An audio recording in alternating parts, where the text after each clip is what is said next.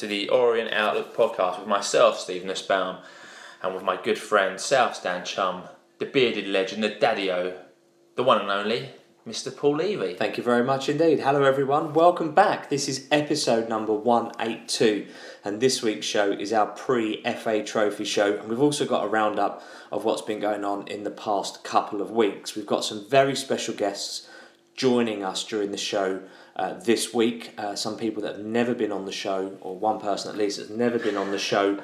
Uh, before, um, so we are very, very much looking forward to that. And I just really wanted to say thank you. I'm I think I may have noted this later on, but thanks to everybody that te- that has taken the time to listen to episode uh, 181 or 1881 as we titled it. There's over 1,540 people Phenomenal. that have listened to that one episode alone. So um, thank you very much indeed. It was great. I listened back to it, finished listening back to it today. It was great to reminisce about that weekend and to actually have had time to digest it and listen back to the likes of Joby and Marv and Dean Brill talking about that season and, and, and what those, that, those days have meant to them and Justin as well.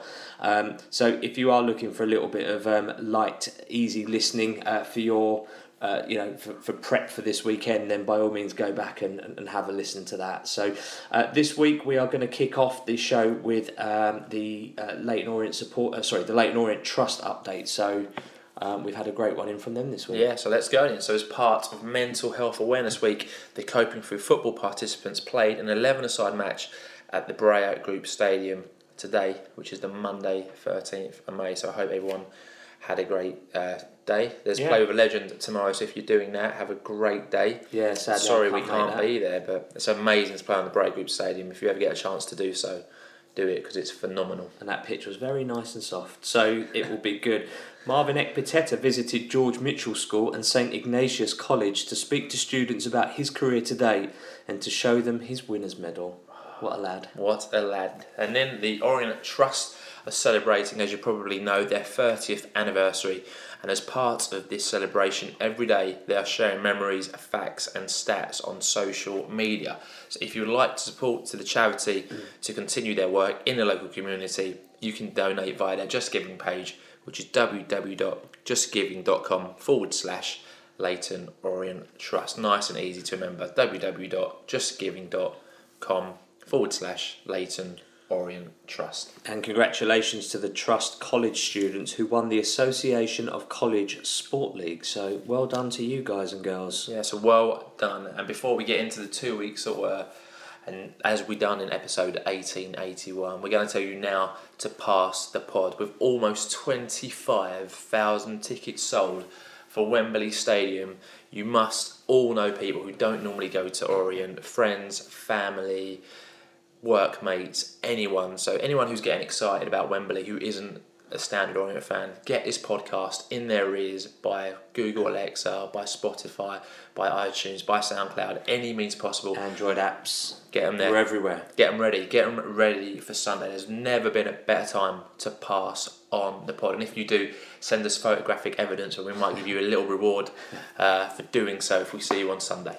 Thank you very much for that. Uh, right, Wednesday, the 1st of May, then we're going to carry on with the fortnight that was. The long awaited uh, podcast episode 1881 uh, was out, and as we've just mentioned, taken in the listening airwaves uh, by storm. So thanks to everybody uh, that's listened to that and to giving us that's given us feedback and, and tweets and emails and everything. We really appreciate it. So thank you. We, we, we honestly, there would be no point us doing this uh, podcast and investing the time that we do um, to produce this um, if it wasn't for the fact that people bothered to listen. So thank you very much. Yeah, absolutely. Nicely said, Mr. Levy. Thank on you. Thursday, the 2nd of May, the club announced that they had agreed a deal with Green Ink to become the naming rights sponsor of the East Stand, which unsurprisingly will now be known as the Green Ink East Stand. So the announcement stated the club has been working with Green Ink during the 2018-19 season on all print materials, including matchday programs, sponsor artwork, and office supplies. So well done to everyone for getting it over the line. More income for the club means more players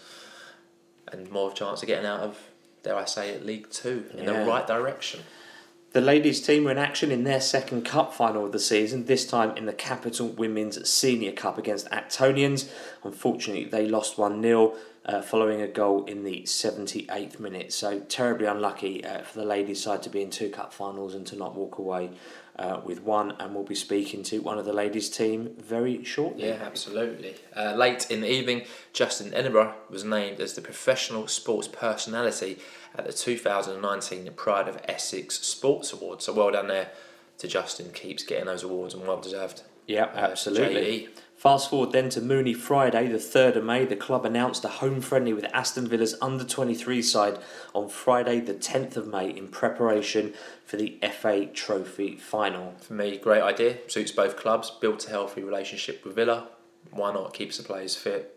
Go for it. Yeah, absolutely. Thank you to Dean Smith for helping us out there, really. Yeah, absolutely. Yeah, great stuff. Good relations there. And in, later in the day, Dream Team released. Oh, Dream Team released the latest episode, which was number five in their Leyton Orient documentary "Love of the Game," with the episode titled "It's Not Weakness," focusing on mental health in football. It's an amazing episode, possibly the best one yet. Possibly the best. I think that is the best one yet. It's it's done so well, Andy. Well done, um, and to your colleagues as well. Very Yeah. good. Really, really good watch. It's well worth 15 minutes of your time. Thought Martin was a credit to himself, to his family, to the club for being so open and candid about what True. he's had to deal with. Um, And like he said, he finds it therapeutic to talk about it as well. Yeah. Um, so it is good to talk. So if anybody's having that trouble um, and suffering, there's no need to. You just got to reach out and tell someone that you trust that uh, that you're having a bit of a hard time and and uh, and seek some help. It, there's absolutely uh, no shame in it. Absolutely. So moving on into Saturday, the 4th of May, and our FA Trophy final opponents, AFC Fylde, made it two trips to Wembley Stadium for the season as they won 1 0 away at Solihull Moors in their semi final playoff, which saw them progress through to the playoff final. So at this point, AFC Fylde heading for Wembley twice. So an amazing season for AFC Fylde. Unlucky to Solihull, who um, can consider themselves unlucky. They finished second, but that's the risk you take in the playoffs. So moving on in to Sunday, the 5th of May, and we wish happy birthday to the O's Players Player and Player of the Year, Mr. Craig Clay. So moving on then, Dean Brill, Josh Coulson, and Craig Clay were named in the non-league papers team of the season. So a massive well done to Dean Brill, to Josh, and to Craig. Well done, chaps. Could have been more. Yeah. Joby, Macca, We could have really filled that National League. Marv. It out, could have been an 11 Yeah. of just Orient players. So well done to the three who made it. Congratulations to those who didn't, but they've done more than themselves proud. Exactly. Um, Sam Few sent us his final ladies report as he moves on uh, to hopefully bigger and brighter things. He said the women's team finished their league campaign with a narrow 2 1 defeat against champions Crawley Wasps. They put in a solid performance and were unlucky, unlucky not to get something from the game. Fifth place in the league, Capital Cup runners up, and Isthmian Cup runners, uh, sorry, Isthmian Cup champions means they can reflect on another positive season. Yeah, so Sam from us here at Orient Outlook Podcast Towers, thank you for providing us with these valuable reports. And we are delighted now to say that joining us live on the phone, we have O's player Danielle Griffiths. Hi guys. Welcome onto the podcast. Good to have you uh, with us. Thanks very much. Thank you. Thank you for having me. Pleasure. Pleasure. So to start off then, Danielle, tell us about your league campaign. So we just know you finished fifth, but how was it for the team? Um, yeah, it was another another positive season, as Sam has very kindly said. Um, but um, I think I think we started off probably slower than we would have hoped, um, and we finished very strongly. Um, so all in all, uh, another good season, um, but plenty to, to build on next season. Is this the first or the second season in this league? Because you got promoted quite recently, if I remember rightly. Yeah, this is our this is our second full season. Yeah, in, in the National League. And has it got easier or harder? It's got harder. Um, I think this was definitely the much more competitive uh, season this year than last year. Um, every team um, is possible of beating every other team on their day. Um, so um, it's it, it's difficult turning up week, week in week out, not knowing um, what you're going to get from the opposition. But um, it's yeah, it's highly competitive league. So you finished fifth, which is nothing to be sniffed at. So good, good progress being made. Any games that stand out for you in the season? I think there was a three-all draw a couple of weeks ago that sounded like a cracker of a match. Yeah, three all against Actonians. We always end up with a close game with them. Um, I, I I think probably um, QPR semi final of the Capital Cup. Um, QPR in the league above us. Um, we probably should have won that in 90 minutes, but um, to win it on penalties is probably even a better feeling. Um, and to know we got to the Capital Cup final, um, that's probably our, our biggest scalp of the year. And in terms of recruitment for the team, um, is it has it been pretty static in terms of sort of ladies coming and going, or, or, or has there been quite a big turnover? How, how's it been? No, we, we, we, we don't have a massive turnover, but we do have a, uh, we've had a good few additions this this season. Uh, you know, we had Kat Nutman join, which has been fantastic, uh, and, a, and a few other players that have joined and, and strengthened the team. Um, but thankfully, we're not a team that's turning over lots of players um, every season, um, but we're always looking um, to strengthen where we can and, and to bring in um, talented and experienced people. So good to hear that, and obviously the league campaign was good. But we did play in two cup finals, winning one, losing the other. Tell us about the experience of playing in the cup final, how those games went. Uh, yeah, it's fantastic. I mean, two cup finals in, in one season is, is, is a brilliant achievement in itself. Um, the Isthmian Cup final um, where we won was, was fantastic. Um, I think we went in as slight favourites, but Ashford were a very tough opposition. Um, but we scored two fantastic goals um, and came away with the trophy, which is great. And it's nice to, to finish a, a season with some silverware, as I'm sure you guys know. 100%, yeah, we can vouch for that. And uh, the second cup final was against uh, foes Actonians. Um, it was a tough game. I think, uh, if we're being honest, we probably would say we, we weren't um, at 100% that day, and Actonians were the better team. Um, but it was a very close game, only conceded in the, the 80th minute or something like that.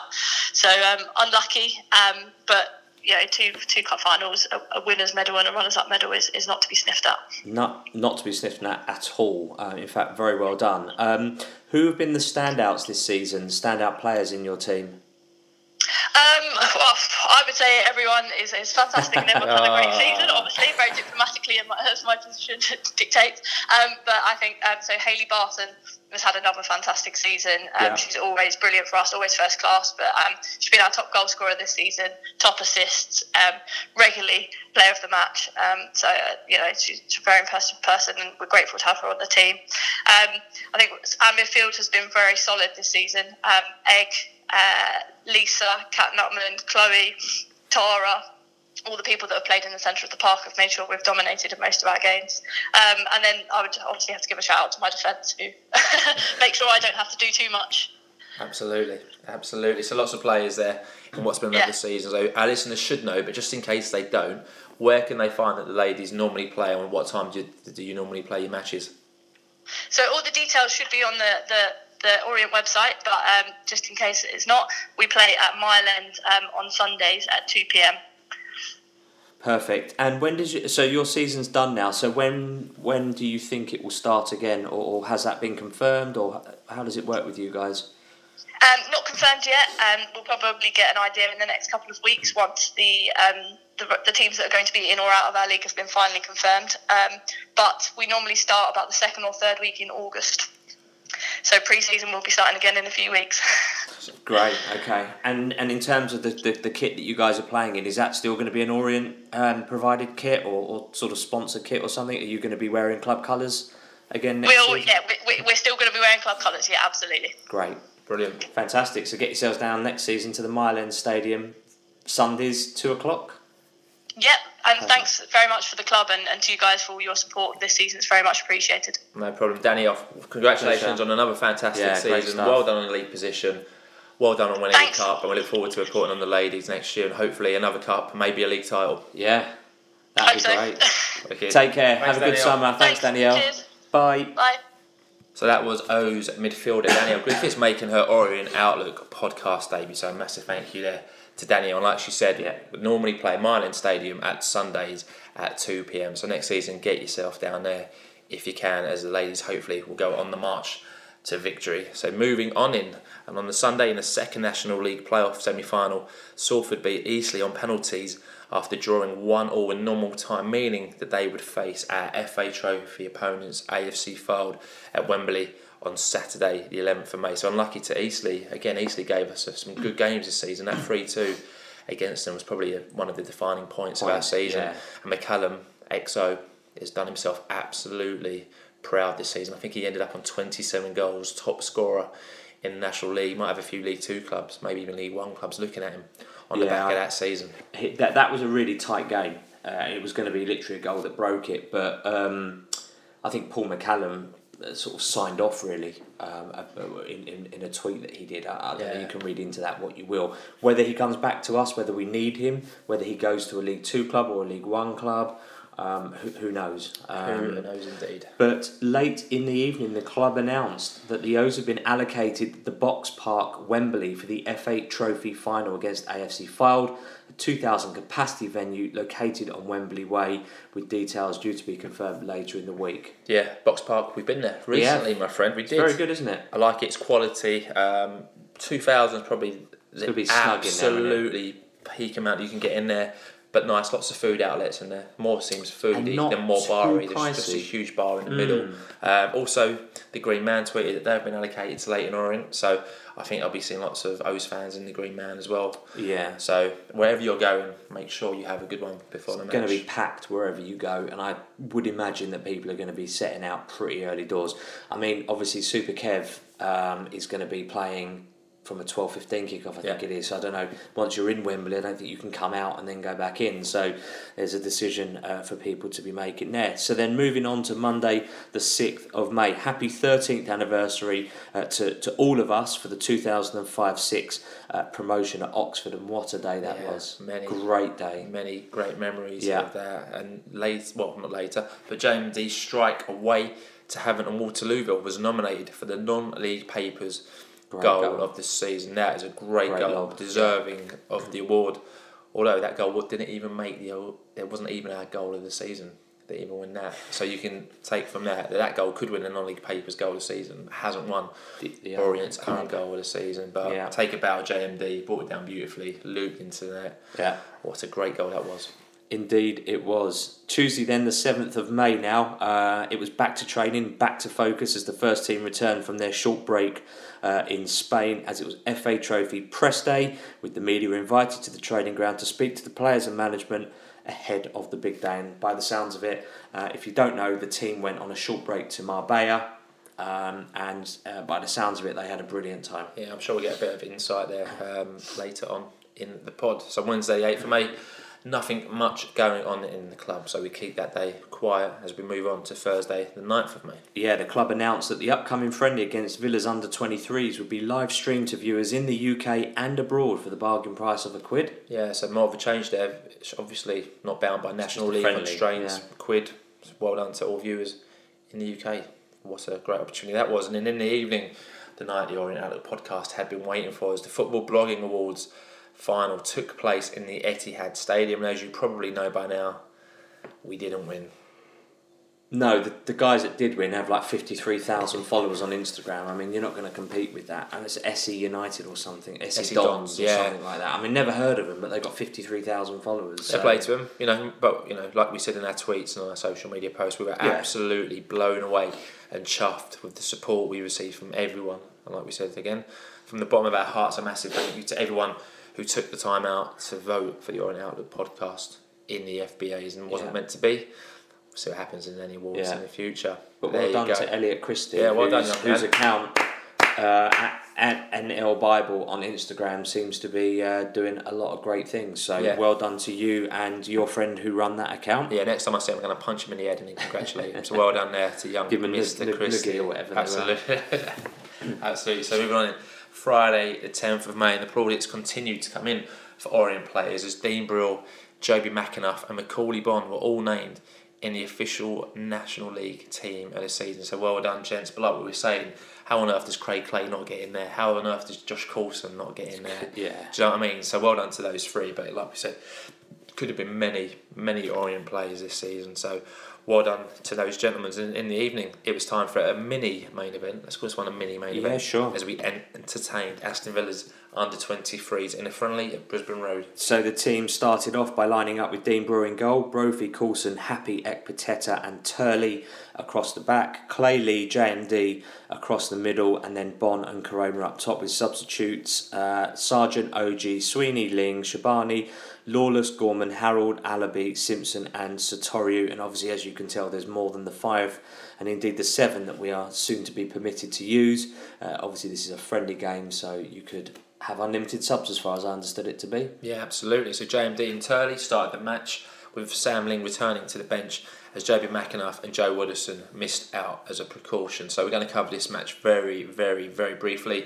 And after JMD headed wide in the fourth minute and Josh Coulson missed a header in the fifth minute, it was the JMD, the Orient Outlook podcast sponsored young man, yes. who put us ahead with a superb free kick in the 10th minute to make it 1 0 to the O's. And this was followed up as Dan Happy headed home from a JMD corner to double our lead in the 22nd minute, which is how the game stayed until the end of the first half. Yeah, so half time uh, going in at 2 0 with attendance of a few hundred, pretty decent turnout to be fair. Yep. Second half started with no changes for the O's as Josh Koroma shot wide in the 50th minute and Macaulay Bonne had the ball in the net two minutes later. Well, it was ruled out for offside. Yeah, in the 56th minute, the O's sub started as Josh Coulson, Josh Koroma, and Macauley Bonne came off, and on came Jay Simpson, Matt Harrold, and Alex Lawless. And six minutes later, more subs as on came Sam Sargent and Sam Ling for Dean Brill and Marvin Ekpiteta. Aston Villa pulled a goal back in the 65th minute thanks to a screamer from Jaden Philogene Bidace. I think that's probably how you pronounce well it. done, Mr. As it was now 2 1 to the O's.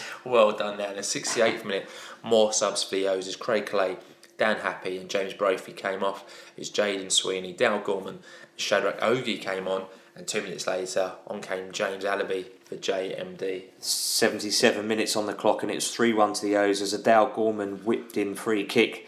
Uh, managed to find the head of Matt Harrold, the Ginger Pele. Ginger Pele, yeah. Uh, he beat the keeper to the ball and it flew into the net to make it game, set, and match. Yeah, more with subs. 15 minutes yeah, to go. To come 15 minutes, well, two minutes later, as Brendan Shabani came on for Charlie Lee, and then six minutes later, Ross Tatorio came on for Jamie Turley, as the rest of the game was played out, and the O's ran out 3 1 winners in a good match to get the team ready for Wembley. So, post match, we were there with Dave Victor, and here's what Dave Victor asked Justin. So, good interview coming up with a bit of insight from Justin. So, here we go. Well, Justin, thanks for joining us.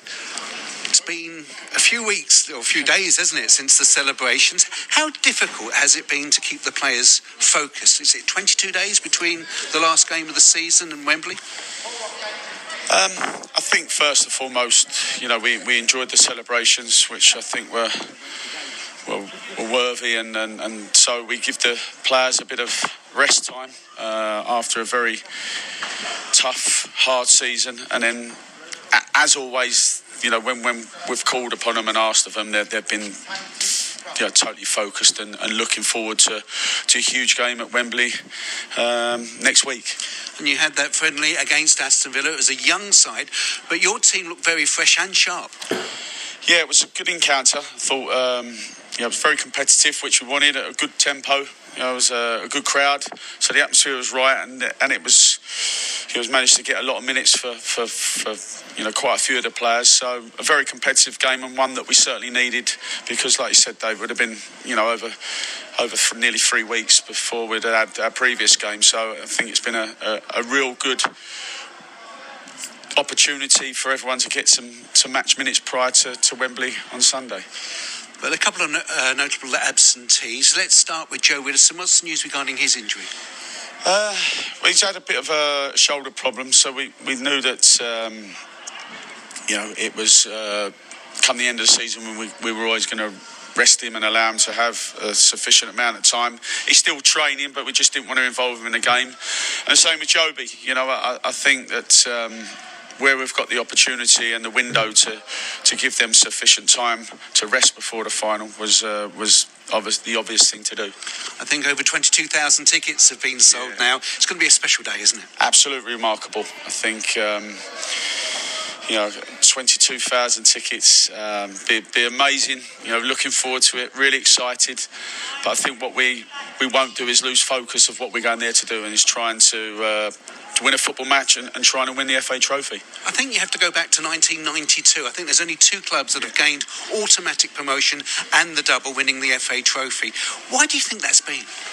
Well, it's very difficult. Um, you know, like I say, I think this is the most difficult league to get out of with only one automatic space. So there's there's no room for error. So that, that that's that's a huge achievement on its own. But then with that, with there only being one automatic, I'm sure that some people perhaps don't take the trophy as, as seriously as, perhaps others. And uh, you know, I said at the start of the season, we're always going to treat it with the respect it deserves. And um, you know, hopefully we can be the third team to go and achieve that double.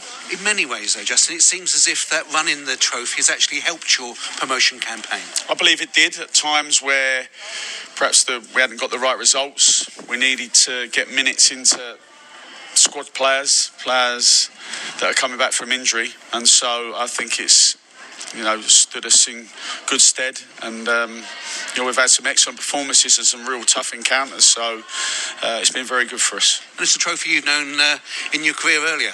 Yeah, no, unfortunately, I was a, a beaten finalist uh, a few years ago, so I know it's not a, a nice place to go and lose and, and not be victorious. So, you know, I'll try and pass on my experiences uh, from the previous uh, final that I was in. Uh, hopefully, we can go one better this time. Has it delayed your preparations for league football next season in terms of making decision about the squad and such like? No, no. Um, everyone's fully aware of, of um, their position for next season. Um, you know, we won't we won't announce that, but every individual knows. Um, so, you know, but that hasn't distracted anyone's focus um, for for the last game and a big game. Uh, um, so yeah, no, everyone's fully aware. It hasn't distracted any of our preparation, any of our planning for next season. So um, it's it's just been full steam ahead. It could be a wonderful way to celebrate an astonishing season. It would be, and, and that's our focus, and that's our aim, and that's what we want to try and achieve. Because as much as it's going to be a fantastic occasion, I think it'll only be good if we go and win. Good luck. Thanks, very much, Justin. So that was Justin speaking to Dave at the end of the Villa friendly. So thank you very much, uh, Dave, for sending us uh, all the um, post match interviews that you do uh, throughout the season. We are genuinely very grateful to you and some cracking questions there. You know, has it delayed preparations for next season? Well, we were standing there waiting to ask questions, and we just thought, what's the point? Why? So we when just got, got the the expert, why, why, why duplicate? Um, just very quick view from me. I thought it was a good practice game for the team, even though we only saw about twenty minutes of it, and it was good to see you know so many players getting minutes uh, as well. Will stand them in good stead. Yeah, similar for me. Good run out for the team. Good to see so many players involved to keep them fit and fresh for the upcoming trophy final. Another win, obviously, be good for confidence. Good to see more goals for JMD, whose free kick, by all accounts, was very good. Although we to see it back, and JMD got an assist as well for Happy's goal. Uh, good to see Harrold on the score sheet again. You know, Harrold, I think his perception of, of with Orient fans has changed massively Once in the last six months. He was probably a guy that you wouldn't take into League Two. Now, Absolutely. you wouldn't leave him out. Yeah, absolutely. Good point. Yeah. Uh, and a shout out to goalkeeping coach who we saw after the Oh, match, yes. Reese Otley, who we were meant to mention after. Well, when we were talking about Starman, who we had a good catch up with, yeah. um, but forgot to mention. So Reese, pleasure lad. to meet you. Good to see you again on Friday, and hopefully Dino can make it 25 and break the record in the upcoming final. So we'll see what happens with that one. So not many tweets after the match. We didn't invite any views that we normally do just because of the match. But Matt Porter underscore LOFC tweeted. it's a decent workout pre Wembley. Not sure we kept strictly to the subs rule though. And speaking of which, what a shame that the request we put in, which Fylde supported for seven subs, was declined. Seems harsh to deny four players the chance of such a big occasion. So great tweet there from Matt. So as he explained in his tweet, the club and Fylde asked for seven subs. It got refused by the FA. So only the five. But what a shame there for some players who aren't hmm. going to get game time at Wembley. And someone Probably pointed out that the, the bench changes next season anyway. So you'll be allowed to have seven subs next season. So what for the trophy? yeah, which is a bit bit of a shame there, but good tweet there from Matt. uh, in, in power, unfortunately. Elvis Memphis uh, sent a good tweet that said, Good to see all the players get a run out. Well, almost all. Thought we looked sharp, focused, and good on the, uh, on the ball. Some good goals, good game, played in the right spirit, and a good warm up. Uh, for next week, so good tweet there. Yeah, good tweet there. And then to finish off on the Friday, we must say well done to everyone who participated in the sleep out for World Child Cancer after the match. As currently 12.6k was raised against a target of 10k. So well done there to everyone involved. Phenomenal work. So that involved people, volunteers sleeping on the Orient pitch. Know Andrew Butler done it. I know Danny Macklin done it, and a few other Orient fans. So well done there to everyone involved. So let's move on in to Saturday, the 11th of May, and it was the National League playoff final as JB McAnuff was helping out BT Sport as our FA Trophy opponents, AFC Fylde, were up against Salford, and it was Salford who won the game 3 0 as they got promotion to the Football League with lots of O's staff in attendance. Ada, Lindsay, who went on her birthday, so well done there, Lindsay. What Happy treat. birthday. Danny Macklin, Matt Porter, Danny Webb, Ross, and Justin also in attendance. So well done there, everyone. And from my views, I didn't watch the game, but lots of people saying how poor AFC Fylde were. Maybe they're knackered from a long season, and the result could only be good for us, or you would think so, Yeah. or you would hope so. It, it, yeah, I think it wasn't the best. I think they probably froze a bit on the day, but um, n- nonetheless. Um, so we now have joining us live on the phone, former CEO, friend of the podcast. Welcome back, Matt Porter. Good evening, Good everyone. Good, How good we evening. doing? Welcome, and I should say current director of Leyton Orient Football Club uh, as well. Thanks for coming. Uh, back Friend of the show is more important. Absolutely, absolutely. So, just wanted a couple of minutes with you, Matt, and, and just really just to get your views on, on the season. S- sum up this season for us from your perspective. Well, it's been everything we could have asked for, hasn't it? Really, um, you know, when when when you look back and uh, think about where we were 12 months ago, with a lot of hope and, and a few fingers crossed, and you know everything that, that, that has been asked of this squad this year, they've, they've responded to. Every time they had a little blip, they bounced back. Every time, you know, people questioned whether we could stay the distance. Every time people asked whether we could deal with the pressure, you know, they, they answered. And you know, you're not going to win every game, but you've got to win enough games, and that's basically what they've managed to do. And, and uh, I'm sure they've got one more win left in them. With very few losses as well. I'm not sure that it's a record, but obviously, if you can stem the losses, it obviously helps. Yeah, hundred percent. I was talking to Justin and, and Ross and Danny at, Wembley about it. We were saying about really when you look at the fine margins over the course of the season, the number of late goals we've scored um, uh, compared to the number of late goals we've conceded made all the difference. And when I look at what I thought were three real big um, turning points of the season. Two of them were revolved around late goals. I think the first one came on the very first day at Salford. I think to, to, to not lose that day against the team who everybody spent the whole year talking about, and probably rightly so. I mean, I tweeted it, and I think it's I think it's right. I think they were the second best team in the division after us. So, putting aside all the issues about how real or how plastic or whatever they are, how many fans they haven't or haven't got, from a footballing perspective, I think they deserve to go up. So fair play to them. But to not lose there on the first day of the season, and then for me, um, whatever Justin said at half time at Brackley, I thought was critical because we were dire in that first half. Um, we came back and won the game, and um, not only did we end up going on to Wembley, but he also used that game as the catalyst to change the formation to accommodate, you know, what, what he thought were the players who were going to lead us to promotion, and that turned out to be true.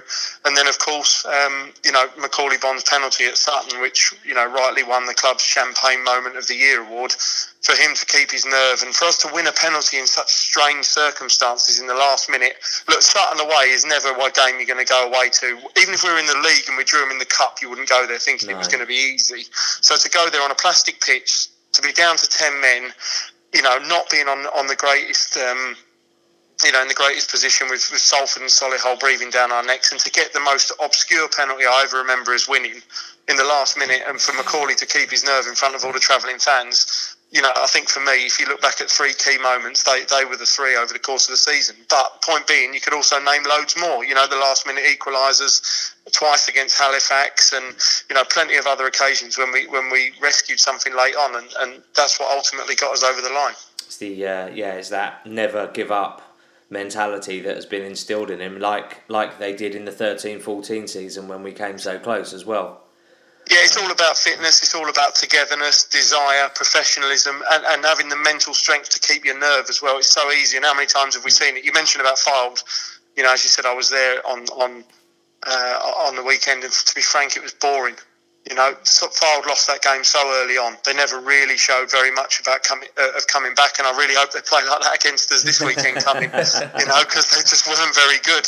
And to be frank, they weren't very good at our place either. But over the course of the season, they've obviously shown they're a quality outfit, so you probably bank on them improving from, from that level. But you know, point point being, they you know they they just froze on the big day, and our boys showed that throughout the course of the season, apart from the, probably the Salford game at home, which was the one game, you know, real big game that we didn't we didn't perform in. When you look at games like Wrexham, home and away, to go to Solihull and, and, and draw, you know, uh, I think Dagenham at home on New Year's Day with a big crowd, Bromley with a big crowd, you know, they, they've, they've passed every test. They sure did. Couldn't and agree with you more. I guess the 90 minutes that won't live long in the memory was the actual Braintree match, the nil-nil. Yeah, But it's rubbish, wasn't it? it was a bit rubbish, the 90 minutes, but when that I think Jobi said. Jobi said afterwards, it just they just didn't really know what to do Hmm. because after about an hour, when it became apparent that Salford were getting turned over at, at, at um, Hartlepool. at Hartlepool, and obviously nobody wanted to get injured. Braintree, you know, with the greatest respect, sort of tried but weren't very good. So it's it's sort of, Jobi said it was uh, on the pitch. It was just weird for the lads because nobody wanted to risk anything, and they just they just didn't really know how to finish the game off. You know, and, and not in a you know, they could have won the game, I'm sure, but it was just a strange environment for them. I guess they were all just waiting for that full time whistle to blow. Yeah, absolutely. So, in the two weeks since we've been promoted, what have you and the board uh, been focused on? What what's been going on that you can obviously divulge? Well, we've been talking about budgets. Um, you know, we've been Danny and Lindsay and the team have been leading on, on ticket prices and things like that. Because obviously, season tickets went on sale with an early bird, and then going back on or back on sale again now. And looking at match day prices, looking at. I mean, to be frank, we are we are a football league setup. You know, we've got we've got the right sort of level and calibre of staff. We've got the right level and calibre of infrastructure. So we're not like it's not like we've just been promoted to a level where we're thinking, oh my god, how are we going to cope at this level? You know, I think on, on numbers we go from being the biggest club in the National League to about the sixth biggest club in League Two straight away in, in terms of fan base and turnover and stuff like that. So we're quite well equipped for, for going into the division. So it's not, not really a surprise and not really going to be a culture shock for anybody. But we've got to get the numbers right. You know, we've got to get the well, the football side have got to get the transfers right. Martin and Justin, Steve Foster this summer, they know who they want. They've got to go out and get them. Um, but to be fair, we've got to focus on Wembley first because we've got 25,000 people near on going there for a party, and we've got to give them something to, to really look back and celebrate on. You know, what a thing to do to do the non-league double. People might laugh and say non-league double, but nevertheless, you can only win what you're what you're in. Hmm. Um, and and there's been plenty of big clubs in non-league football in the in the past generation who've not managed to do it. I think only is it Wycombe have done it or Colchester or so you know it's it's not something that people churn out regularly. So for us to go and do that would be a real achievement. And how are you feeling about Sunday? How excited are you to obviously take take your? I'm really looking forward to it. I'm actually I'll, I'll, I'll let you into a little secret. I'm actually going to have a drink. I've never had a drink at Leyton Orient match in my life, and I'm going to have a Really? drink. I'm going to have a drink at Wembley. Yeah, yeah. I've never ever done it. Where are you going? Um, so uh, I'm probably going to go to Box Park first. Yeah, I'm waiting for the details from Danny for, for that. We're going to Box Park. I think quite a few of us from the club are going down there beforehand. And then, you know, obviously we, we're fortunate enough to get looked after in the Royal Box. So I don't think they'll, you know, they'll mind if I um, have the odd glass. Won't be anything too silly, but, you know, I'll try and enjoy myself to the best of my boring ability. you take full advantage, mate. I will try. And then for next season, you, you sort of touched on it just earlier about sort of being the sixth biggest by you know uh, fan size and infrastructure. What what would you sort of set your expectations on us for next season? I think we've got to start well. Um, you know, I'm not saying we've got to do what we did this year and go, you know, a third of the season unbeaten or whatever it was, but I think we've got to have a nice, comfortable start, uh, overcome any any little, um, you know, bits of uncertainty on nerves or whatever. We might have the odd big game early on. Who knows when the fixtures come out? So. Unfortunately, we haven't got too many derbies like we did have this year, but you know we, we, we will have some games that will catch the eye more than others. So we've got to get we've, we've got to get a solid start in, get some points on the board early, so you know nobody's panicking or, or, or worrying or anything like that. We've got to try and get as settled a team as, as we can, and I'm sure that the crowds will, will back you know will back the lads because we you know as I say we averaged five and a half thousand this year in the National League. There's no reason why that number would go down if the team's performing again. So Yeah. you know with the away followings are going to increase.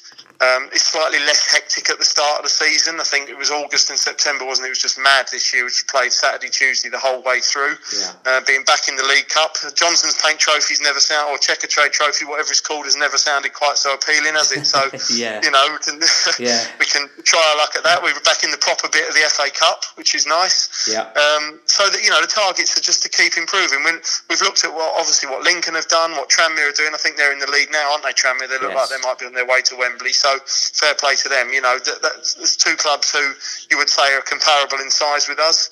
Um, and two clubs who, who you could say, you know, not saying we're going to emulate, but if we were to emulate them, it wouldn't be a surprise. So we're, we're realistic and we know that it's going to be a, a tougher division than the National League, but it's also a division that gives you more opportunities because down, you know, top three go up and then the next four in the playoffs. So um, you know, four teams get the opportunity to go up instead of two, and there's no reason why, you know, if we don't start well and then and then push on, why we, we can't join that mix. But we're not going to be piling pressure on Justin and the players to say you've got to go straight through. That's unrealistic. You know, Yeah. the football club's in a long-term process of rebuilding from its disastrous position, um, and phase one has been completed. So we move on to phase two now. Amazing. Great to hear, Matt. Finally, just to round up then, message for O's fans going to Wembley on Sunday.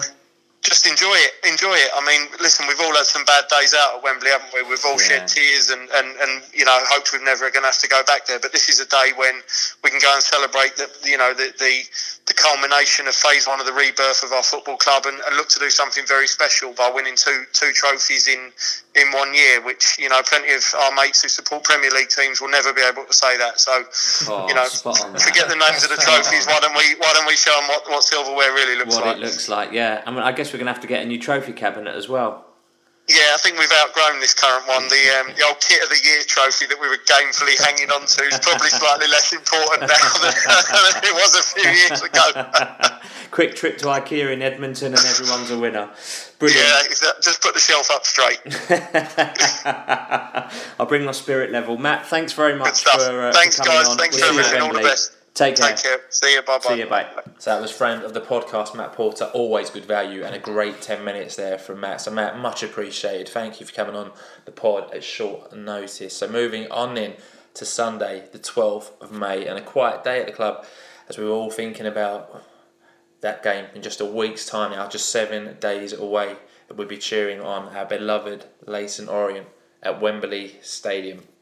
Monday is the 13th of May. Yeah, um, so five years to the day, and well spotted by you, um, that we beat Peterborough 2 1 at Brisbane Road in the League One playoff semi final, bringing back some great memories. And kudos to you for, for um, getting this out as quickly as, as, as you got it out because.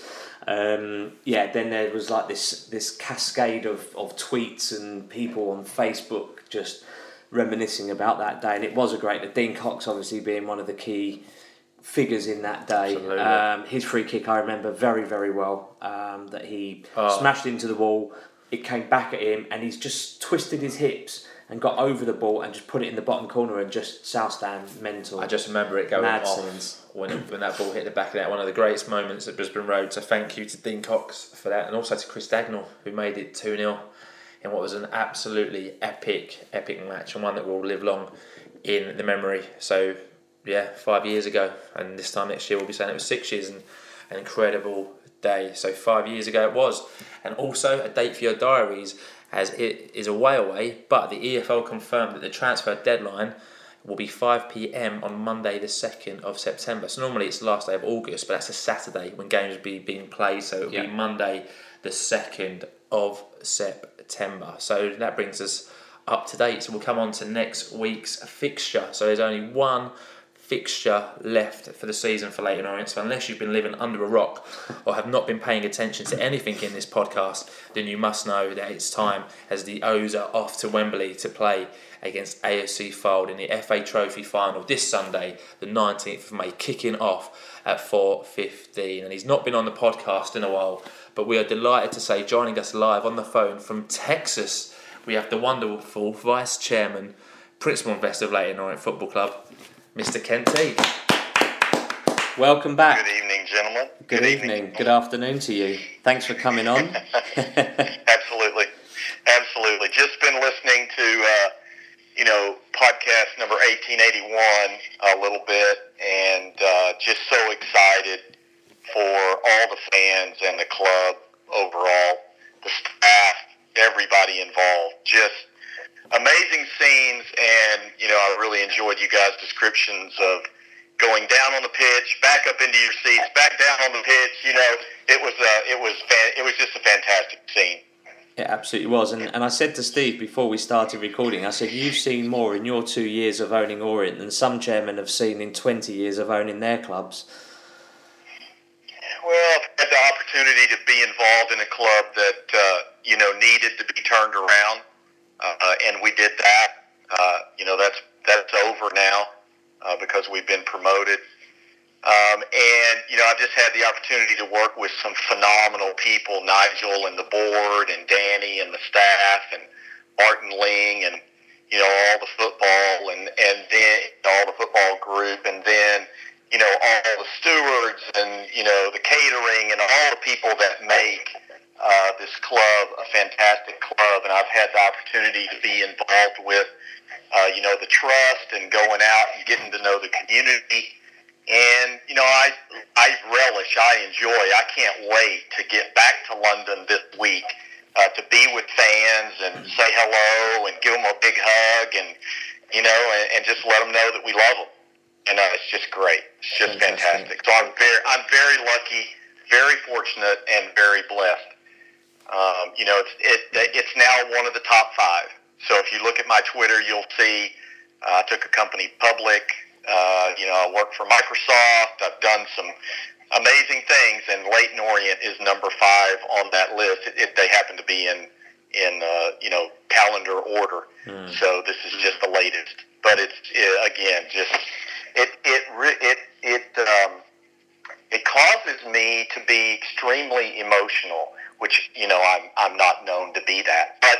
Um, I, I uh, at times have a hard time controlling my emotions just thinking about it uh, because it, it was just so fantastic and so wonderful.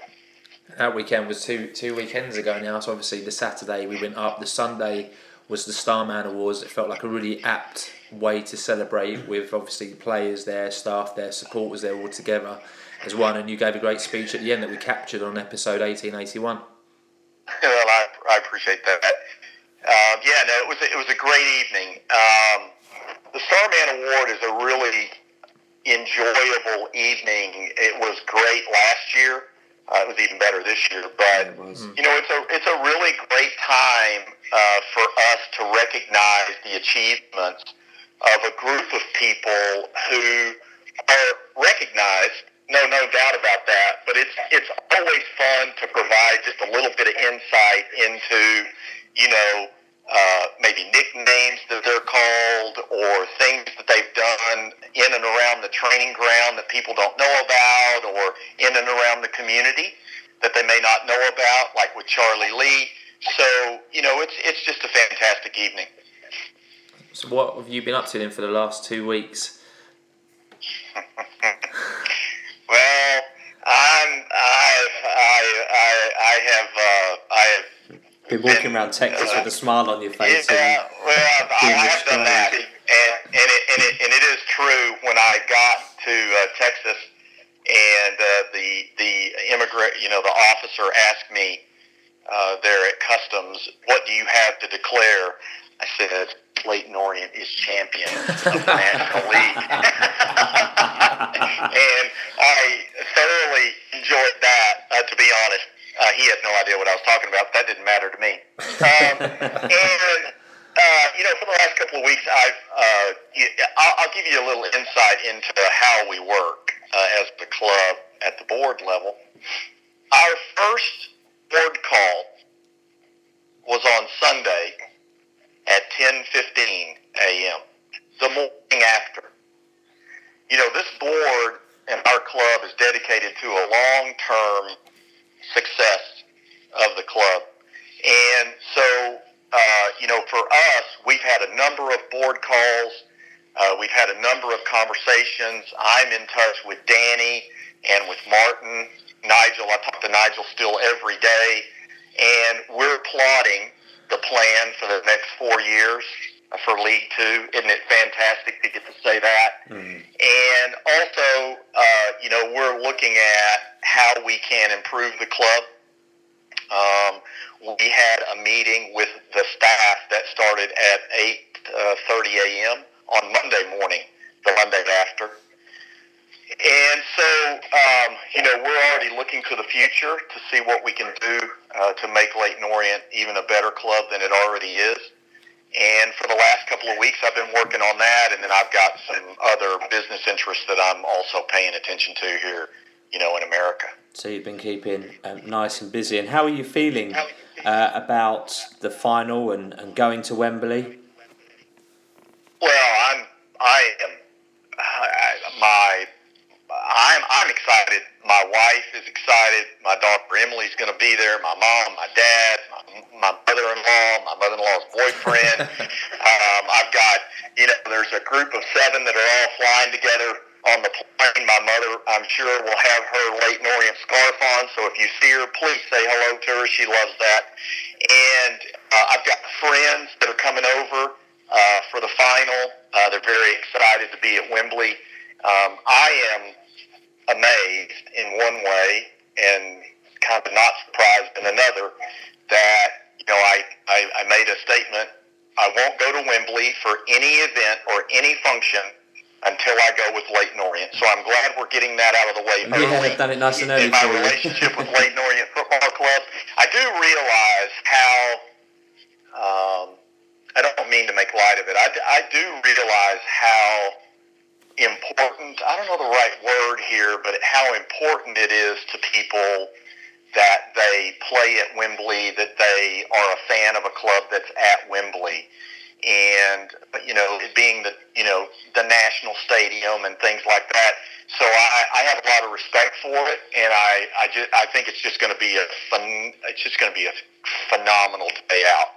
It's just going to be fantastic. Not sure about the weather. My wife's already let me know about the weather, but I don't worry about weather. Um, I, I just think it's going to be a great time, especially for our club. It's going to show the world in a certain sense uh, because we are going to be able to stream uh, it uh, live all over the world, unrestricted, I believe. And um, so we're going to get the chance to show the world, you know, what um, it means to be at Wembley and what our fan bla- Wow. what our fan base really looks like. Podcast exclusive there for you. Absolutely. Fantastic. That's Yeah. great. So Yeah. when when do you Yeah. land? When do you guys arrive?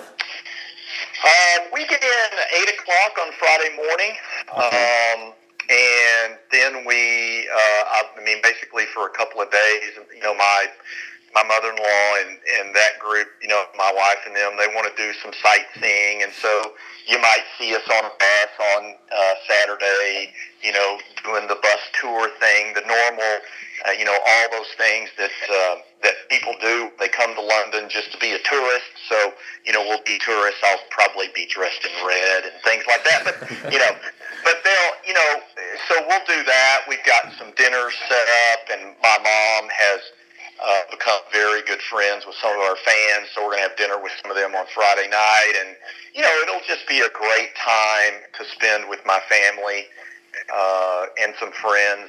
Uh, between that, and then Sunday morning, uh, I'll go to work, if you want to call it that. Um, you know, and I'll, I'll probably be out and about around eight thirty, and I'll probably wrap up around I don't know midnight thirty or something like that that day, um, and just try to get to as many people as I can and say hello to as many people as I possibly can. It's going to Awesome. be going to be a great day, hopefully, Ken. So to finish Yeah. with, because we won't keep you for too much longer, what are your message No, no, for the all O- for the O's fans going to Wembley on Sunday? Uh, my message to the fans, uh, you know, for going to Wembley is really simple. Enjoy our success and really relish it and really pay attention to how great it feels to be a successful club and to be a success. And enjoy those moments that are thrilling.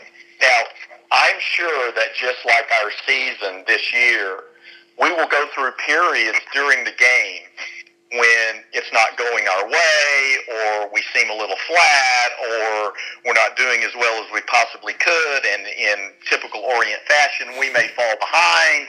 Um, and you know so I'm not I'm not saying it's only going to be great but enjoy the thrill and and watching the unknown you know become known right before you. It is that's the best part about professional sports especially live sports. Yeah. Ken, thank you very much indeed for sparing us some time. En- enjoy the day Sure. yourself. It'll be your first time Always. there. We've not enjoyed success at Wembley uh, in the past, so hopefully we'll be able to to right that wrong uh, and, and deliver two trophies in one season, which, as Matt Porter said earlier, uh, very few and far between. Uh, is or seldom is that done um, at, at this level. But um, enjoy the day yourself. I understand from the club's. Um, the club put out an announcement that you and Nigel are doing a meet and greet at the Box Park uh, at Wembley. So Yep. uh, enjoy that and and uh, yeah, safe travels to you and your family, and uh, hopefully we'll catch up with you Yep. maybe at some point uh, on the day. Sure, I, I look forward to seeing you guys. You know that you, you guys know that I don't normally do predictions on games, Go on then. Oh. um, but I am, but I am going to predict Wembley for you. Go on then. I, I believe that it will be a nil-nil tie at the end of all time, and then that way Dean Brill can, you know, claim the record for the most number of uh, clean sheets in a season. So I think that'll happen. And then my prediction is because I think this would be the best thing for us as a club to ever happen. We win on penalties at Wembley. Oh, Oh. go for the long game. That- Okay. Mr. T. Mr. Ooh. T. That's that's that's my prediction. So, congr- congratulations, club. This is how I think about it. I think that would be a fantastic thing for this club to get over that statement that you just said. Is you know we we we haven't had much success at Wembley, so I think that would be a great way to do it. I know our fans hate it when I say stuff like this, but uh, it's it is going to be a great day. Fantastic. Kent, thank you very much All right. indeed. Thank you for your prediction. We will uh, make sure that we tweet the heck out of that this week and uh, and we'll hold you to it. Uh, should that not come true or if you've put the curse on the club, we will we will definitely be coming back for you. So thanks very much. Safe journey. Oh, oh, thanks, thanks, guys. Thanks for everything you do for Orient and up the O's. Up the O's. Up the Take care, my man. All the best. Ken. Cheers. Bye. So that was O's Vice Chairman and Principal Investor, Kent Teague And Ken, it's always a pleasure. And I'm so happy to hear how happy Kent is because he sounded on cloud nine. So Genuinely, he did. Really but cool. there's not just our game happening at Wembley on Sunday. Uh, there is the small matter of the FA Vase game, and that is being played out by uh, a team called Cray Valley Paper Mill. And one of those players is is an XO. Uh, some call him a legend. Um, that that is Super Kevin Lisbie joining us on the podcast. Super, super Kev, super, super Kev, super, super Kev, super Kev. Welcome back, Kev. How are you? I'm fine, thank you very much. Good, good to I have you. I don't appreciate the some would say by the way, Oh, okay, a legend. okay.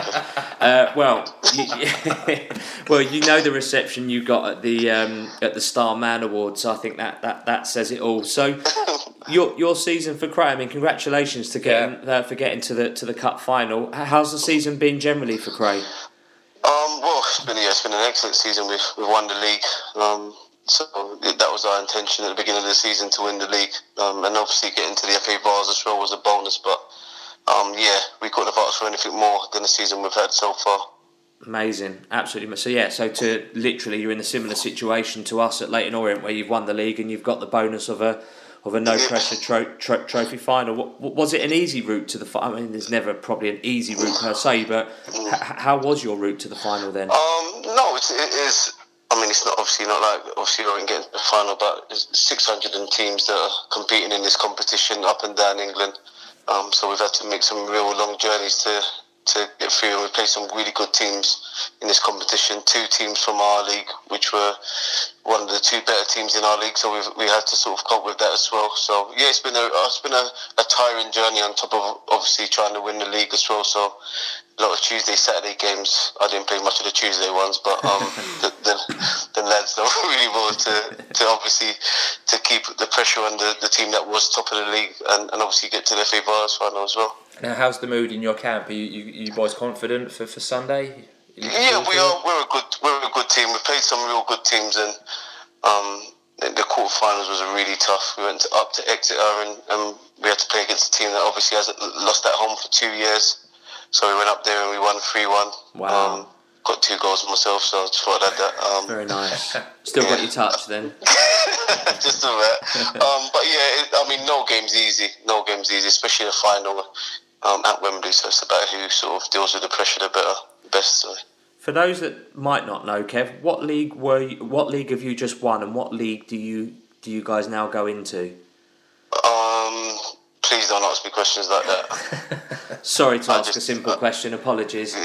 Yeah, I just turn up and I do what I'm told. I'm Right, told to, okay. to, to go and score goals and um, help the team, and that's what I do. So I bet Sunday feels like a bit of a, a fairy tale, I guess, in terms of you know you get to play in a final with Cray Valley, and then after that you get Leyton Orient. I guess a club really, really close to your heart. Um, Yeah. So I guess I guess you must be on cloud nine about that. Yeah, I mean, uh, the op- it was always an option. Obviously, us both getting to the finals and, and winning the league. So um, every time we had our cup game, you had your cup game, and I was always the first thing I'll do is to to see how Orient got on and um, see if they qualified, and obviously to win the league. Um, and to, to obviously play at Wembley at the same time is absolutely amazing. Um, it'll be a great day. I'll stay and watch the the O's games as well. So it'll be like a celebration because obviously the league was the I'm sure that was the bread and butter and, and we've done that so we can go to, to Wembley now and enjoy it which I will do And that's the same for us as well. There's a lot of synergy here, and I guess from your perspective, with your two very good friends uh, of Jobi McAnuff and Jay Simpson playing in in that game as well, it probably adds a little bit to it for you as well. yeah it's, it's brilliant I spoke to Jobs and, and Jay already um, and yeah we just, um, in, me and Jobs was joking about having two old men at Wembley on the same day so um, yeah we're, we're really cause we've, we've both been in the game a real long time and obviously to play at Wembley in itself is an accomplishment but Yeah. obviously to win to win your leagues um, and and also playing at Wembley where I know there's there's not really a playoff on it it's just a, a one-off game to see who wins the cup which is a would be a good occasion Yeah, definitely. And I mean, I know you left under a bit of a cloud, well, not under a cloud, but during tough times for the club. And I know you've been back in terms of watching the club and you've done play with a legend and you're always welcomed back at Orient. But does this feel like an opportunity to get a proper goodbye from the O's fans? Is that how you're seeing it, or is it just another? Um, to, to be fair, every time I see other fans, it's a goodbye. I feel like um, I'll never leave that club, so I, I don't really need to say goodbye because I'm always there. Probably getting on everyone's nerves now. Every, time, I know I'm getting yours. Um, every time uh, um, I can watch them, I do. So it'll, it'll just be nice to see everyone. It'll be nice to everyone to see me play as well. That does come down for the early one. Um, I think I've said uh, enough goodbyes now. I think, um, as I say, we, had that Errol game last year. I think it was, or was the year before Errol's game. Yeah. Um, and all the fans stayed there after to, to clap me off again. So yeah, I, I think I've said my goodbyes, but it, it would just be nice to see everyone. And as I said, it'll be it'll, it'll be a final rather than a playoff, and we can just enjoy the day. So just in case anyone doesn't know, your match kicks off. Is it midday or twelve fifteen? 12, yeah, twelve fifteen. so I'm, not expecting everyone to be down there for that time, but um, it'll be nice if, if a few Orange fans can come down. I wouldn't get too late because I might be off by the time they get there. So your match kicks off at twelve. And what, what colour? Do you, so in case people get there at half so get there about 1 o'clock. in case people get to see me play. in case people get there and don't know what colour your boys are in, what colour kit should we be looking out for? What do you mean you don't? Well, I'll be on the pitch, so just look out for me. All right, look at look out for Super. You don't know the answer, do you? I do know the answers. I was modelling the kit the other day, so yeah. He's, he's still got it. He's still got it. Look, at, look out for number 10, Lisbie. Look out for number 10, Super Kev. Big Kev, best of luck for Sunday, mate. We hope it's a double celebration and would love Cheers, nothing thank more you, than to see you go and lift, Yeah. it, lift that FA Vase. So, Super Kev, best luck for Sunday. Cheers, you mate. soon. Thank you, mate. Good luck, mate. Good luck, Kev. Cheers, mate. Bye. Thank you. Bye. So, that was Super Kevin Lisbie. So, if you are getting to Wembley early, go into the vase and. have Yeah, a good absolutely. It, it, it, it makes it a very long day, obviously, being uh, at Wembley for the 12, you know, get there for 12. Our game won't finish till 6. So, from that perspective, um, it, it does make it an, obviously a very long day. Um, but from that perspective, if, if people are able to um, to get down there and, and, and support him, uh, I'm sure he'd appreciate it. I don't think I can make that game, um, but hopefully uh, I'll catch up with him Yeah. um, afterwards. Okay, so to get your views on the FA Trophy Day, we asked you on our social media platforms to tell us how you were feeling about the upcoming FA Trophy match in five words. We had some phenomenal, phenomenal replies, and you replied as follows. Here are some of the best responses that we got. So that Les LK52 tweeted us and said, "Be a great day, whatever." This was followed up by Gareth JM, who said, "We're gonna absolutely pump them." Matty LOFC Evans also tweeted us and said fold to lose two finals, which is the one That that, I be cool. liked. Uh, George underscore LOFC said not bothered to be honest, which surprised me. You know, I'm bothered, but if we lose, it's not the end of the world. Correct. It's, not like the losing the, playoffs. Yeah, yeah, yeah. I get where I get the sentiment that George has got there. Paul Gregory said, "Banish memories of Rotherham finally." Great. Yeah, could do. It would banish memories. That Record blew up.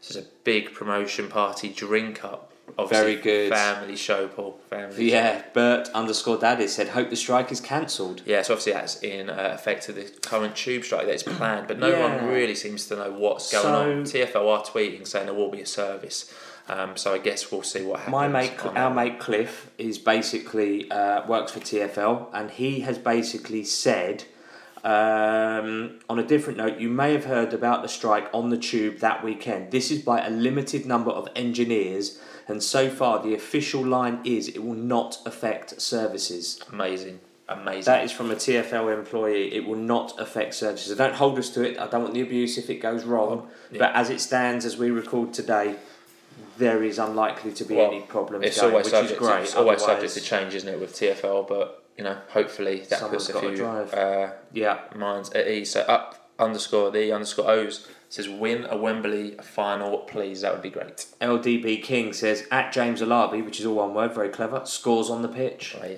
Well, scores on the We're on the- pitch. yeah. Do you imagine? at Gary underscore WR says the icing on the cake. Marcus Maynard said cherry on the championship season. At Len M4 says a phenomenal season, whatever happens. True. A Lawless Town said Macca scores on Sundays. Do do do. Yeah, brilliant that one. Uh, I don't get what that was all about. Is he? Do they try and meet up and he don't come because he don't come out on Sundays? no idea. If any players are listening, because some do, let us know what that's all about. Jeff D. Graves says win, lose, we're still champions. Yep. And um, LOFC eighteen eighty one says time to say goodbye non-league. Wilco Hyphenated. free, Very good. very good hyphenated do count. Wilco three hundred says very, very, very, very confident. Yeah. Frank Beavis said we're going to do the double. Craig Thurston says thank goodness, not playoffs. like it. Karen Orient said Widdowson to get the winner. That's a long-standing thing. She's always thought ah, Jay's going to get the winner. A pandemonium 1881 trying us to drop the F bomb. Not going to happen. Let's win the something thing. So we're Yeah. unlucky there, Matt. One day. One day. Leyton Orient SLO, same person. Uh, Karen, you've got away with two tweets there. League team wins non-league trophy, and yes, hyphenated does make it one word. Big Ads 1881 puts the boot into Salford. Says another trophy Salford didn't win. Yep. Uh, London, Gary W says we can win this together. He was followed by I Heart Rushmore, who says deserved day of mass celebration. So I like that one. Uh, Daniel underscore D44 says Bonne hat trick, 3 0 win. Daniel, we hope so.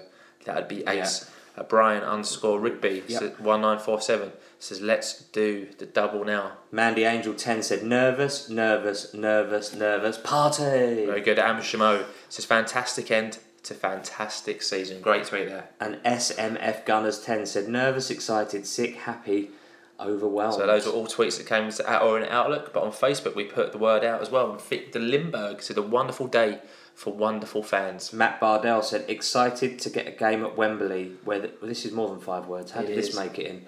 Ex- Excited to get a game at Wembley where the result is pretty irrelevant in terms of the season. Will be a perfect send off for us back into the football league. Key four says gutted. I can't go. His son's twenty first. Can't go. Ah. Unlucky Keith. Joe Frank Anthony said, coming from Qatar, can't wait. Well done, Joe. Great effort. Peter Yeah, amazing. Davey says perfect end to the season. And the final word uh, of this goes to Brian Doe, who says, optimistic that I'll be there. He started chemo 11 days ago, just keeping everything crossed that I'll see the O's, who I've supported for 50 odd years in their first cup final at Wembley. Seeing us win two will be an amazing boost in my personal battle. Best wishes to all for a fantastic Sunday, and we send you our best wishes in your. Uh, and hope that your chemo uh, works as well. Yeah, and, um, absolutely, Brian. So Brian's on Twitter as Pills the Dough Man. So we hope Brian uh, and we wish him well for the future. So we're delighted to say the last guest of the evening, a very very good friend of the podcast, has been described as the third onlooker, and I would probably agree with that, ladies and gentlemen. outlooker. Here we go. Yeah. Later on, assistant manager Ross Embleton. Ross, good evening. Well, welcome back. Thanks for thanks for joining us. I mean, just hearing us read out um, um, that last message there uh, from Brian Doe about his chemo. I mean, he's going to try and make it there, which which hopefully he will. I mean, that just tells you a lot about our fan base and. and and we've just lost Ross. So we'll try and now get Ross back. Won't be a second on that. So live podcasting, that is what could. This happen. is how it hap- This is how it goes sometimes. So while uh, Paul is phoning Ross, let's do the prediction league update. So we've just one game left to predict. The scores currently on the prediction league is as follows. So joint leaderboard on 39 points is at Leon Oreste and at Pills the Doman. So they are literally going to finish first and second place. On 31 points we have Ian Mane, Rene and John and Matty LOFC Evans tied. So they'll be fighting out for Champions League places. Followed by Mark Shepherd underscore 79 on 29 points. So thank you for all your predictions throughout the season. There's one game left to predict on, and that'll be the FA Trophy final where Leon Oreste or Pills the Doman can take the title. But we believe he's back on the line. He's back with us now. Ross, welcome back. I'm back. I wasn't doing anything to avoid you, I promise. That's no worries at all. I was just saying, you know, we ended the final word on the um, on the five words, um, summing it up from from Brian Doe and, and his battle with chemo. I mean, it just he's going to try and make it there. I mean, it just tells you a lot about the fan base and how they've been all this season, right? Oh, unbelievably so. I think you know, huge importance important thing that, that to to uh, to touch upon with that is that from everyone, from I suppose the, the playing and, and staff side of the club, is that we wish him well in that bigger battle than anything that's got to do with Leyton Orient.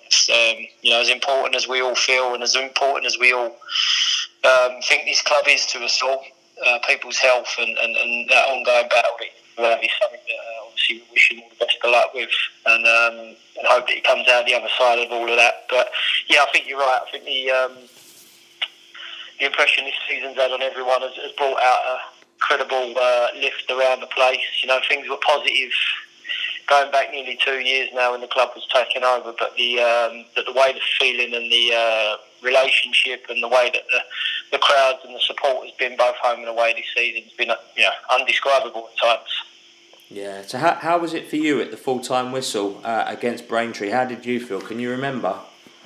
Yeah, I don't think I'll ever forget it. Um, ridiculous variation of emotions, really. I don't really quite know exactly what I've done other than, other than after the bit where when, uh, when I grabbed the gaffer at the at the final whistle. There was there was emotions here, there, and everywhere. There was a stage where I didn't know if I was laughing, crying, running, walking, brawling, who I was looking for or wasn't looking for. Um, it was very very difficult um, to you know who I was I was going through, but everybody was going through. There were so many different pictures I saw on people's faces, people I knew well, people I, I'd never met before, but the um, like I say, the, the jubilation and the uh, the enjoyment that it was given to people was something I'll never forget. It was an amazing weekend as well. Coupled out with the Starman Awards on the Sunday evening, it was a weekend uh, that Oh, will my long in the memory.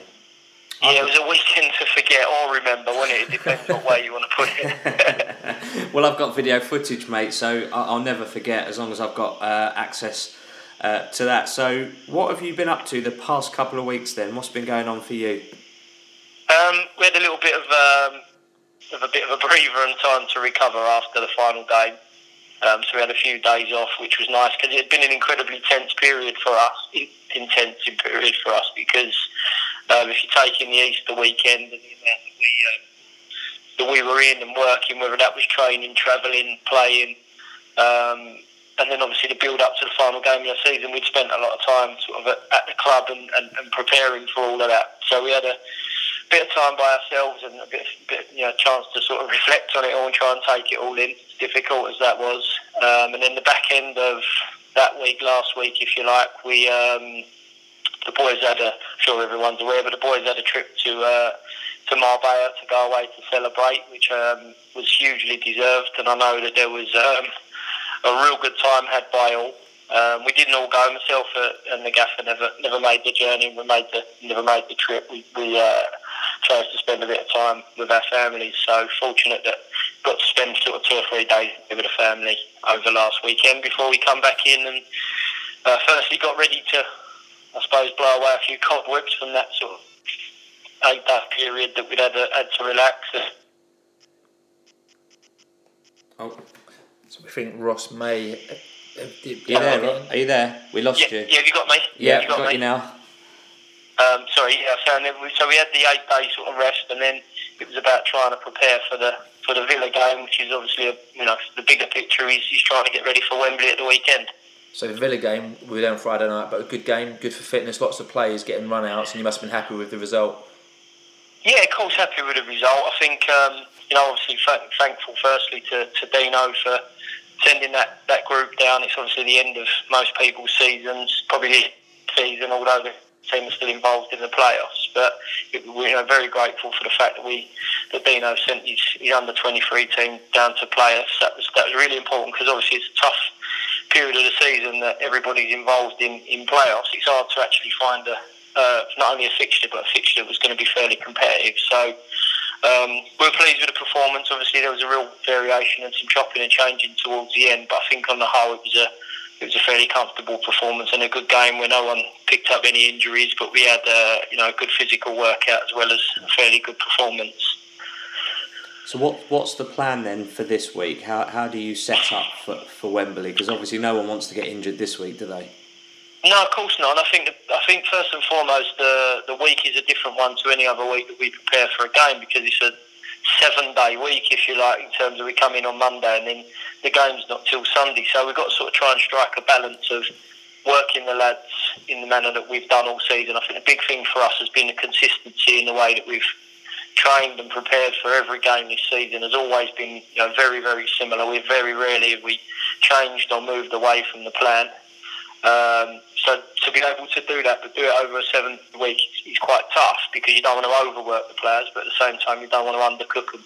You want them to be, you know, coming into next Sunday's game fully prepared. So we've got sort of a four day period, which includes, obviously includes today, uh, where we'll where we'll train, and then we'll give them a day's break on Friday. They'll have they'll have the day to themselves, and then we'll train uh, Saturday morning or late morning, sort of lunchtime, and then and then travel on to the hotel um, before we before we get up and with the excitement of Wembley on, on Sunday morning. I didn't think I'd ever hear myself say them words. there you go. So talking about Sunday then, so on a personal note for you, how how will it feel being part of the management team taking a team to Wembley? Well, this is this is probably an answer I've given on a, a question to a couple of different people. Really, that obviously I'd be, I'd be immensely proud and, and uh, you know and overwhelmed to have been having the opportunity to go to Wembley as a coach at any stage of my career at any club.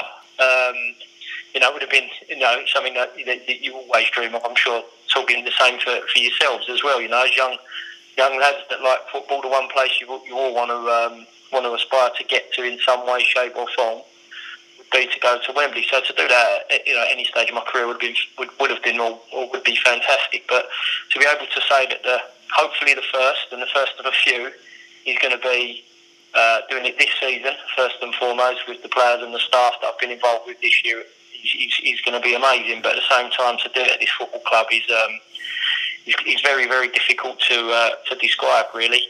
Um, like I never quite felt it, it would happen to, to me, but, but it is now, and uh, I'm you know immensely proud, and, and I'm sure emotional, and a lot of other sort of uh, feelings are going to come into play on Sunday when, when I open my eyes, probably at about half four in the morning, like you do when you was six on Christmas Day. Um, but I think that uh, I can't wait. I can't wait. Like I said, last week was a, a bit unusual building up to the Villa game because there was still that real buzz and excitement off the back of the fact that we'd won the league and everyone was, you know, enjoying enjoying that side of it. But now it's sort of now, now we, we're getting serious and focused again. I think um, the closer it builds up, the, the excitement will just uh, will just heighten the closer and closer that we get. But, but like I say, to be, to be doing it at, at Leyton Orient is um, is an incredible feeling. So you can't wait. We can't wait as well. No. So to finish off, then, what's your message for Orient fans for Sunday? So the first one is, is enjoy it. I think we're in a incredibly good position as a club and, and as a group of fans and players and staff that we're travelling to Wembley um, and we can enjoy it. I think I think I join everyone in saying that we're going there to win it and we want to do the double and be an incredible thing. So Ken, made a thing of, of, of pitch invasions this year, didn't we? To go back and do another one, correct another wrong by winning at Wembley would be a, be another fantastic feat for the, for the club. Um, but we're going there to do it with an enjoyable feeling and sensation because we know we've won the league and we've achieved the thing that we all set out to do at the start of the season. So I think the biggest thing is going to be let's all enjoy it. Um, but it'd be fantastic to, to know how many fans we've got going this weekend. I know I know a lot of them probably not not, not been to been to an Orient game this season, but I think if we can build up any sort of atmosphere like we've had in recent times, it will be um, certainly an incredible uh, memory for us for us all to leave with coming coming away from Wembley at the end of it. I went there this weekend to watch Fylde and, and Salford, and the whole time that I was sitting there was, oh, this place is going to be different next weekend. So um, I think that's the big thing for us all. Let's go and embrace it. Let's all enjoy it together, and then let's come away as, as double winners. Amazing. What a way to end it. Yeah, we said, uh, Yeah. I said I said to Matt Porter earlier, we're going to need a new trophy cabinet. I know it's incredible, isn't it? it yeah. There's been, uh, I think there's one or two players, and certainly like being in the stadium today, we're training at the ground all week. When you when you see the different trophies and know, like I say, different of individual awards, there's a few uh, trophy cabinets that are going to be uh, on sale over the next few weeks, I'm sure. So, Amazing. Ross, thank you, mate. Thanks for coming on and thanks for giving us uh, all your great insight over the course of the season when you've been on, uh, helping us uh, to add value to, to people that uh, that listen to us. So thanks very much. Enjoy the day as much as you can. Uh, take it all in and take moments to uh, to, to enjoy it as well. Uh, and uh, yeah, let, let's hope we win. But uh, thank you very much indeed. Well done on a fantastic no worries, season, chaps. Ross. Keep up the good work, and I will see you on Sunday. See you Sunday, mate. Thanks very much. All the best, Ross. No worries. Bye.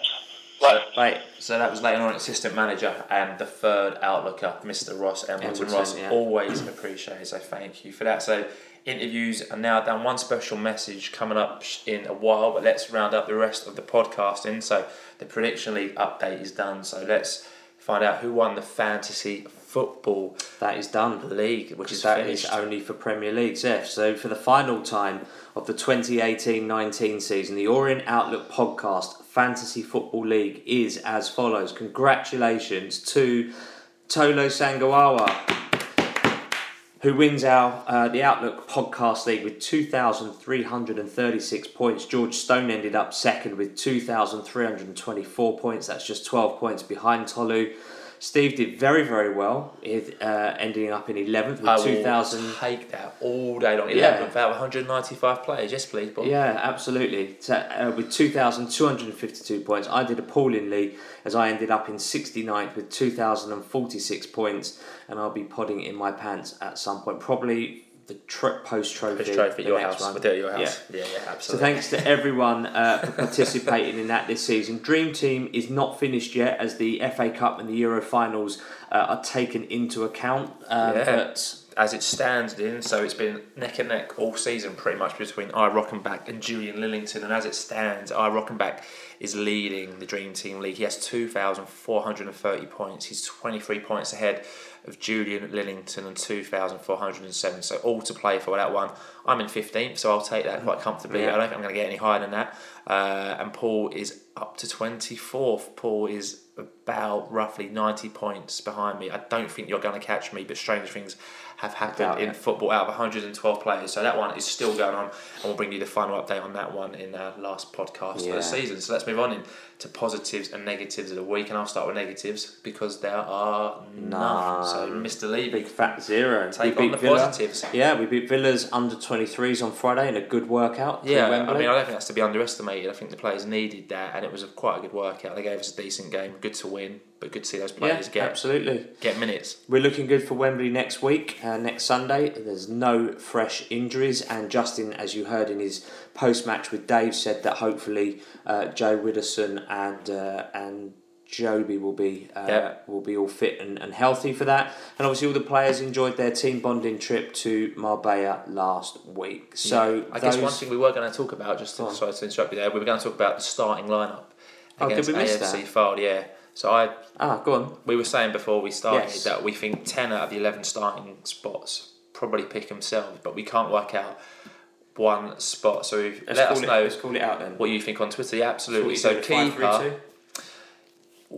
Yeah, Justin will play a five-three-two more than likely. So we both agreed in goal will be Dean Brill, aiming Yeah. to keep his 25th clean sheet of the Yeah. season and breaking right record. I think the back five pretty much writes itself. So left back, Joe Widdowson, Yeah. providing he's fit. The three centre backs are Dan Happy, Josh Coulson, and Marvin Ekpiteta. Yeah, Right back, Jamie Turley. yeah. So up, let's we'll come back to the midfield in a minute. Front two, Bonne and Koroma. Bonne and Koroma.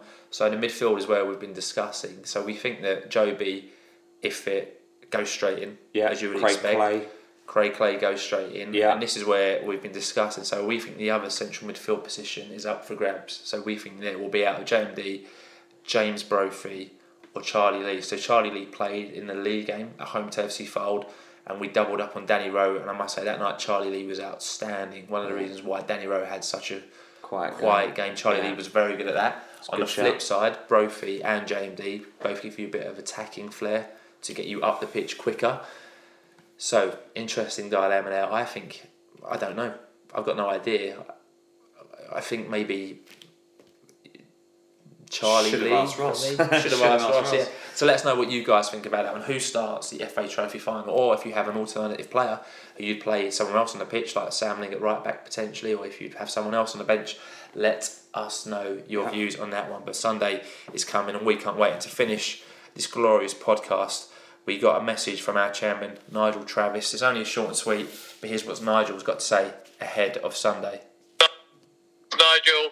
Uh, it's Wembley week. I just finished watching my son play pouring rain here in Massachusetts. I hope the weather's going to be good next Sunday. And I'm hoping for Sunday night 25,000 Orient fans at Wembley to really make a lot of noise, have a lot of fun, and celebrate a great season. It's going to be a celebration. It's going to be fantastic. And let's hope the O's win. So I'm looking forward to seeing everyone there. Up the O's. And thank you for all your support this year. Once again, you've been brilliant. Have a good time. Thank you, Nigel, and thanks for very much indeed for sending us your messages throughout the season. Uh, we are genuinely appreciative of that, and we wish you and your family a safe journey over. And hopefully, it will be another momentous point in the history of Leyton Orient Football Club's uh, uh, Leyton Orient Football Club under your ownership. So, uh, thank you very much indeed, and that is it. Uh, for this week. Uh, thank you very much indeed for joining us for episode 182.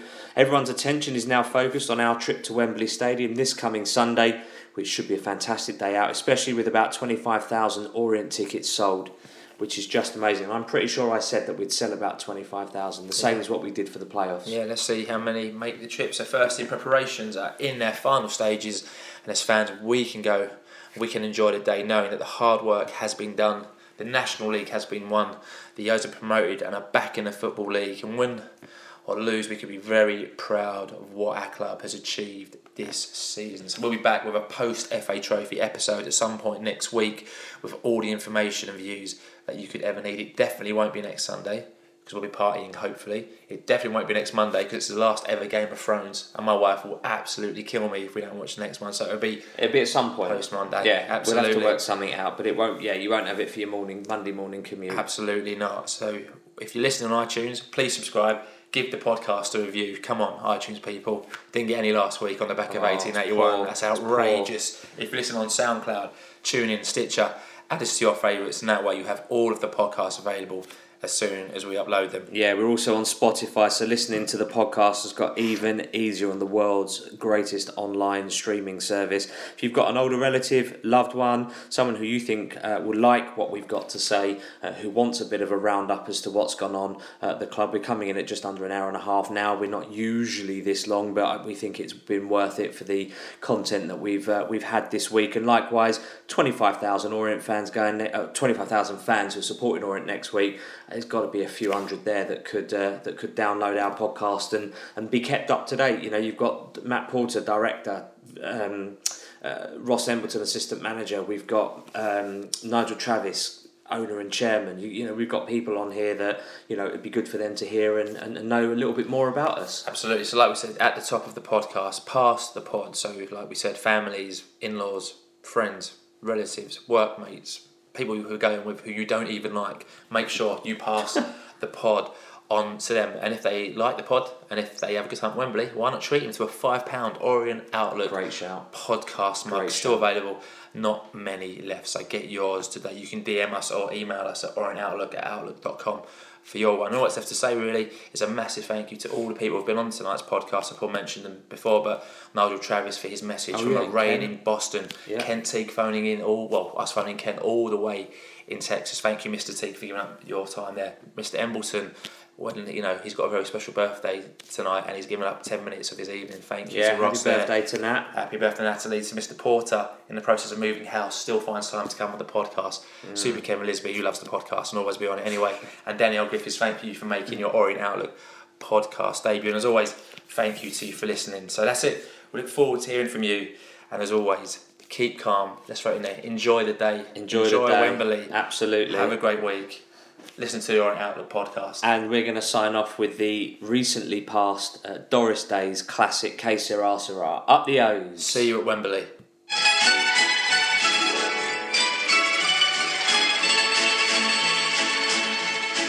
When I was just a